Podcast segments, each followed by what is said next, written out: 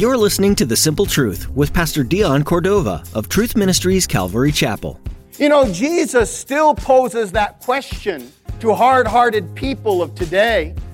They might not be on the road to Damascus, maybe they're on the road to alcoholism or addiction or divorce. Maybe they're on their road to selfishness or greed or atheism or rebellion. They're not on the road to Damascus, but they're on that road. And Jesus' voice still rings loud Why are you fighting me?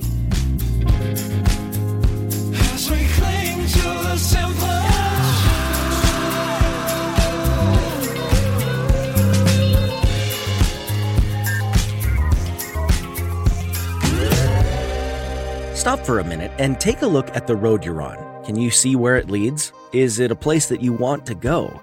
Maybe it leads to broken relationships or a broken life. Maybe it leads to addiction. Pastor Dion tells us today that Jesus is still asking the same question that he asked Saul on the road to Damascus. He's asking you today, Why are you fighting me? So, why are you fighting Jesus? The road he's chosen for you leads to wholeness and life. It leads to a life filled with love. Stop fighting him today. Now let's join Pastor Dion in the book of Acts, chapter 9, with today's edition of The Simple Truth.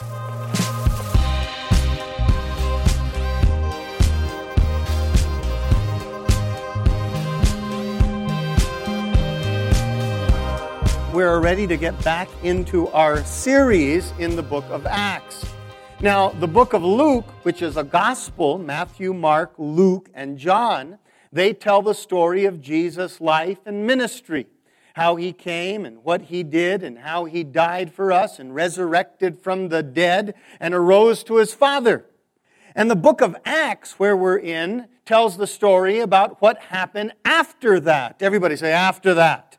After his ascension, Jesus sent the Holy Spirit to us so we could be infilled with the power from on high, a heavenly power, so that we would be able to live a godly life in an ungodly world.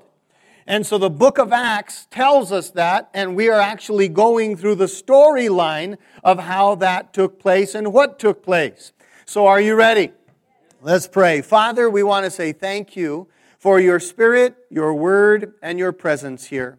They are always in concert working to better us, to make us more like you.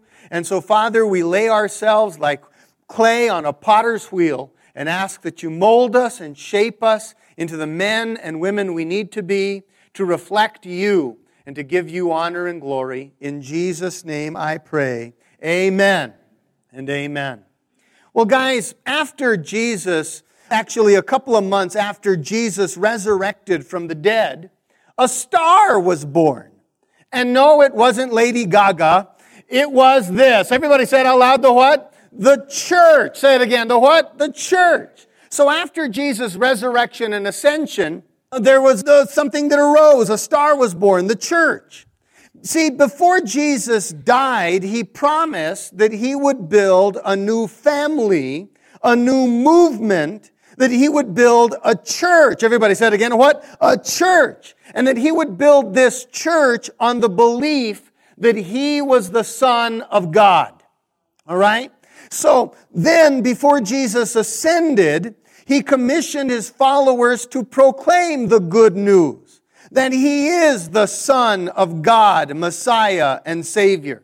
So listen, before Jesus ever died, he said, Hey, listen, I'm going to build a movement. I'm going to build a family on the very fact that I am the, on the belief that I'm the Son of God. And then he did, when he, after he ascended, what ended up happening is he told his disciples, or before he ascended, he said to his disciples, I want you to go and tell the good news that I am the Son of God. He said, everyone that believed and embraced the message about me would be saved and will be adopted into this new family and new movement called the church. Let's say that word again. What? The church. Well, the disciples, after Jesus ascended, they went out and they began to saturate all of Jerusalem with the message that Jesus is the Son of God. And thousands of people believed, and the church, the new family, the new movement, began to grow. In fact, give your neighbor a fist bump and just say, That's awesome. So Jesus promised that he would build his church on the belief that he's the Son of God. Before he ascended, after he resurrected from the dead, and before he ascended, he told his disciples, Go and tell everybody, I am the Son of God. They went out and saturated all of Jerusalem. And as they did, people were proclaiming that Jesus is the Son of God and the church was growing. Well, guys, at that point, a villain arose. Everybody say, uh oh. At that point, a villain arose and started persecuting this church. The villain's name was, and everybody say it out loud, his name was what? Saul, Saul of Tarsus. Now, Saul was a Jewish religious leader who felt it his duty to silence the message that Jesus was the Son of God. So on one hand, we have apostles that are carrying the message and people are believing that Jesus is the Son of God. And then on this side, we have a villain that says, I need to stop them from sharing that message that Jesus is the Son of God. You see, Saul, this villain, considered Christianity a heresy, a false doctrine, a cult, if you would. Saul's hatred towards Jesus and Christians was so great that he initiated a Christian genocide. He began imprisoning and murdering Christians. And everybody say, oh, it was painful. It was horrible, but that's what he's going to rid all of Jerusalem of these Christians. Now, because of the persecution, Christians in Jerusalem started fleeing from Jerusalem, leaving their homes, their families, their careers, just so they could hold on to their faith in Jesus. Some left the city to hide in the mountains, the mountains of Samaria there in Israel. Some people hid, uh, you know, left Jerusalem and hid in the coastal plains. That's the area that's right next to the sea. We'll talk about them next week. And then some of them left the country of Israel entirely. They migrated to Damascus, Syria, out of state.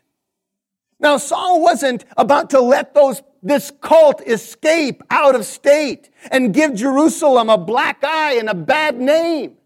He was a religious leader, and if this cult it got out of Jerusalem and over somewhere else, they would point their fingers at him, or at least at Jerusalem. So he wasn't about to let this cult grow or get out of Jerusalem. So here's what Saul did. Saul decided that he would uh, petition the Israel Supreme Court for permission to extradite those who fled to Damascus, those Christians and bring them back so they, could stand trial and be judged and be put to death. The petition was granted. And like Dog the bounty hunter, Saul saddled up with a team of fugitive recovery specialists and headed for Damascus. Cocked, locked, and ready to rock is what they said. Now it was on the road to Damascus that the resurrected Jesus confronted Saul, appeared to him. And this was not the meek and mild Jesus that they had crucified months or years earlier. No, no, no. This was a strong and mighty Jesus wrapped in glorious light, resurrected from the dead. The hard, proud, I bow to no one Saul was on his face asking, who are you, Lord? Who are you, Lord? In fact, let's read the record, chapter 9 and verse 3 of Acts. As Saul journeyed, he came near Damascus, and suddenly a light shone around him from heaven. Then he fell to the ground and heard a voice saying to him, Saul, Saul, why are you persecuting me? And he said, Everybody, who are you, Lord? Then the Lord said, I am Jesus whom you are persecuting. It is hard for you to kick against the goads. So there it is. Jesus has appeared to Saul. Saul is, is basically frightened And Jesus revealed himself to Saul. When Saul said, Who are you, Lord? Jesus revealed himself. He said, I am Jesus. And he said, The one you are fighting. I'm Jesus, the one that you're fighting. But we realize that Jesus wasn't there to give Saul a beat down. Jesus was there to turn Saul around. Look at your neighbor and say, Thank God for that. Jesus' question to Saul was probing. Why have you been fighting me? That was the question. Why have you been fighting me? You know, Jesus still poses that question to hard hearted people of today. They might not be on the road to Damascus. Maybe they're on the road to alcoholism or addiction or divorce. Maybe they're on their road to selfishness or greed or atheism or rebellion. They're not on the road to Damascus, but they're on that road. And Jesus' voice still rings loud. Why are you fighting me? Why are you fighting me? Jesus is hoping that you or those folks who are hard hearted will do what Saul did. Saul surrendered and confessed Jesus as, and everybody say the word, what? Lord. Say it again. What? Lord. In other words, Saul let go of his agenda, let go of his kingdom, let go of his politics, let go of his religion, and he trusted Jesus as Savior. Lord. Everybody said again, what? Lord. And when he did that, Saul's sins were forgiven. That's a good place to shout right there. Saul's sins were forgiven. Anger, hatred, deception, murder was gone. Everybody wave at it. What? It was gone. They were, his sins were separated from him as far as the east is from the west. Because the minute that we surrender our life to Christ, our failures, our sins, our crimes, they are taken out of the way. He separates them from us as far as the east is from the west. The Bible says he throws them into the depth of the sea, never to be remembered. Isaiah chapter 1 and verse 18 says this, read it with me. Though your sins are like scarlet, they will be white as snow. Though they are red like crimson, they shall be as white as wool. Isn't that awesome, guys? That's what he does. God didn't give Saul just a new lease on life. God or Jesus gave Saul a new life. Everybody said out loud, a what? A new life. And did you know that he promises the same for us? We might be on that road to, to wherever we're headed in the, you know, 100 miles an hour down a dead end road. We're on that road, but listen, Jesus is, will, will confront us and say, why are you fighting me? And if we will surrender our life if we will surrender to Him, He will forgive all of our sins, our crimes, our failures. He will separate them from us and He will give us a new life. Say it again. What? A new life. He does it for us. Look at this verse, 2 Corinthians chapter 5. You're familiar with it. Read it out loud. When someone becomes a Christian, he becomes a brand new person inside. He is not the same anymore. A new life has begun. That is great news. And then there's another verse, Ezekiel chapter 11, verse 19.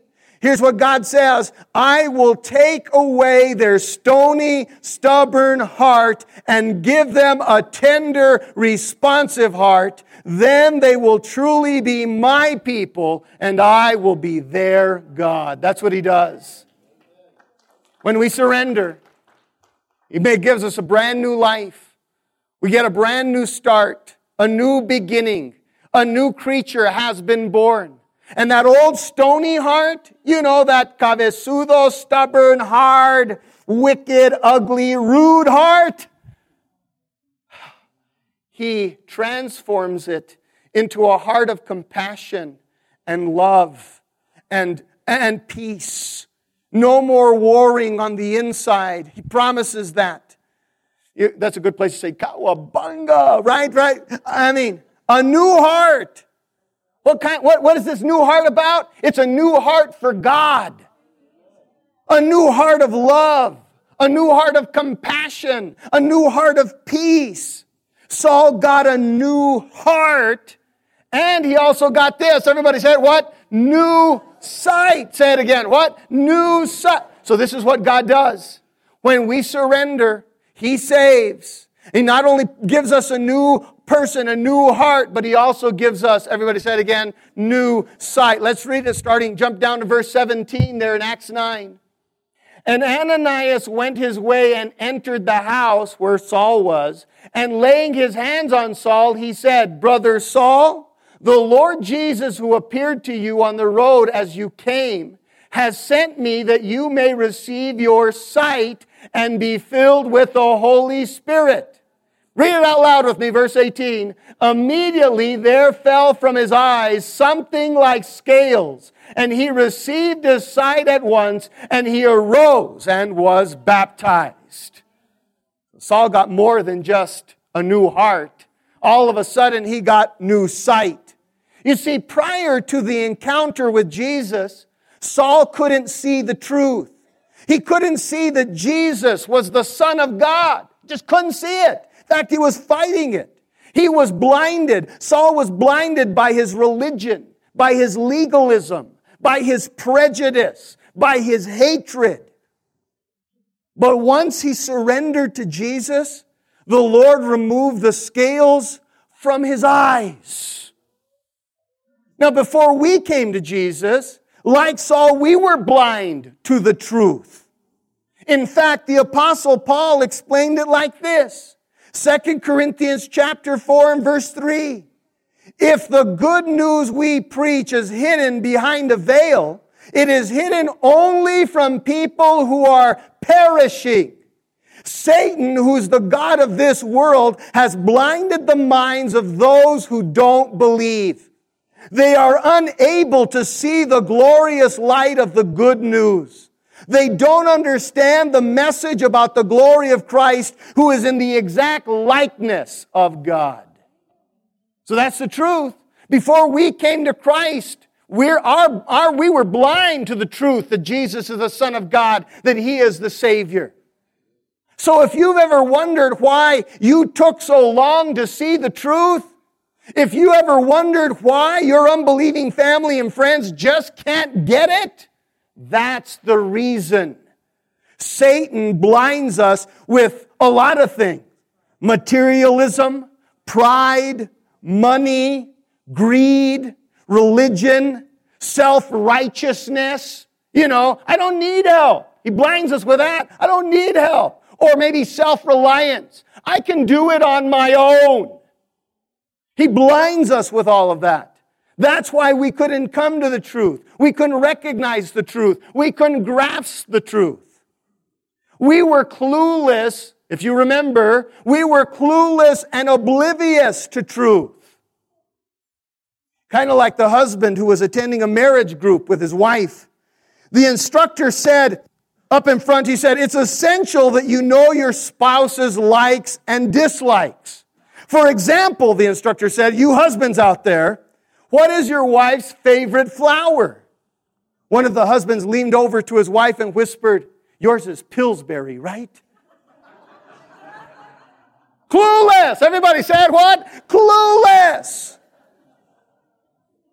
Before we were, became Christians, before we surrendered our life to Christ, we were just that clueless when we heard phrases like born again, when we heard phrases like, you need to be saved, you need to be, you, we are redeemed. Those, the, you didn't comprehend it. You couldn't understand it. Christians had this lingo that was kind of weird.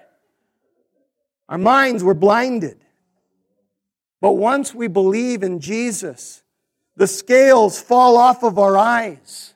Suddenly our eyes and our minds are enlightened. And everybody say the word what? We see, aha, we get it. I see it. I understand it. I am a sinner by nature. I'm a sinner by choice. I'm a sinner by practice. And I am destined to a eternal destruction. But God sent his son Jesus to die for me. And because of him, now I don't have to go through that eternal destruction. He died for me. Then all of a sudden we see it. And we understand the term saved means from eternal destruction. We understand what the word redeem means, that he bought us with a price of his own blood. Well, all of a sudden we say, aha. Everybody said what? Aha. Look at your neighbor and say, aha. And then, guys, as we hear and read God's word, once we come become Christians, before, I mean, there's a maybe a Bible on the coffee table, a Bible on the shelf. Heck, maybe it's even on your nightstand and you tried to read it over and over again and it just it was all Greek to you. But once you surrender your life to Christ, all of a sudden the blinders fall off and you begin to read it and it comes alive. The dots start to connect. We understand it and we want more and more of it, right? I want more and more of it. It becomes the staple that will nourish and grow us. God's word, it becomes that. In fact, Peter said it this way in 1 Peter chapter 2. Read it with me. Like newborn babies, you must crave pure spiritual milk so that you will grow into a full experience of salvation. Cry out for this nourishment. Well, that's exactly what happened. When the blinders fell off of our eyes, all of a sudden the gospel message the, sermons like these began to make sense. We began to understand exactly. We had our aha moments. We begin to understand and then we want more and more of it because it's the craving that's on the inside of that new life that is inside, that has been born. It begins to crave God's word. It's the God's word that gives it nourishment. It gives it growth and gives it maturity. That's exactly what happened to Saul. I tell you, when the scales fell off of his eyes, he was baptized with the Holy Spirit. And the record in the book of Acts doesn't document this. But Saul spent some growing time with God in the desert of Arabia, in the Sinai Peninsula. So after this, after he is baptized with the Holy Spirit, Saul ends up spending some alone time, some growing time with God out in the Sinai Peninsula. Why does that name sound familiar, Sinai Peninsula?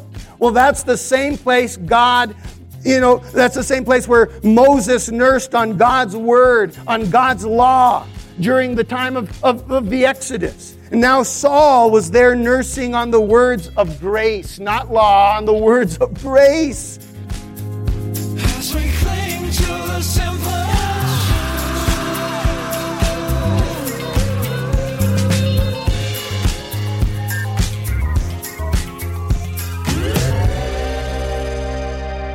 Our time with you is coming to an end today on The Simple Truth, but we're so glad that you joined us for Pastor Dion's teaching in the book of Acts. There's much more to learn from the life of the early church, so we hope you'll tune in again. If you're listening in the Espanola area right now, we would like to extend an invitation to you.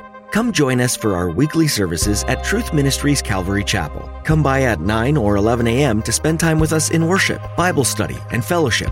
We also meet on Wednesday evenings for a Bible study at 7 and Saturday evenings at 6:30. You'll find directions and more information about Truth Ministries Calvary Chapel when you visit tmcalvary.com. If you can't make it in person, you can still join us virtually through Facebook Live. Just follow the link to our Facebook page at tmcalvary.com and tune in this Sunday at 9 or 11 a.m. While you're at our website, you'll also be able to access our archive of previous teachings on various books of the Bible by Pastor Dion. Just click on sermons at the top of the page to open our audio archive or visit our YouTube page to experience the service through video. Feel free to share these links with anyone in your life that you think might benefit from hearing the simple truth of God's Word. We're so glad that you joined us today on The Simple Truth. We encourage you to read ahead in the book of Acts and discover more about the disciples and how the early church got started. Then join us next time for Pastor Dion's continuing verse by verse study right here on The Simple Truth.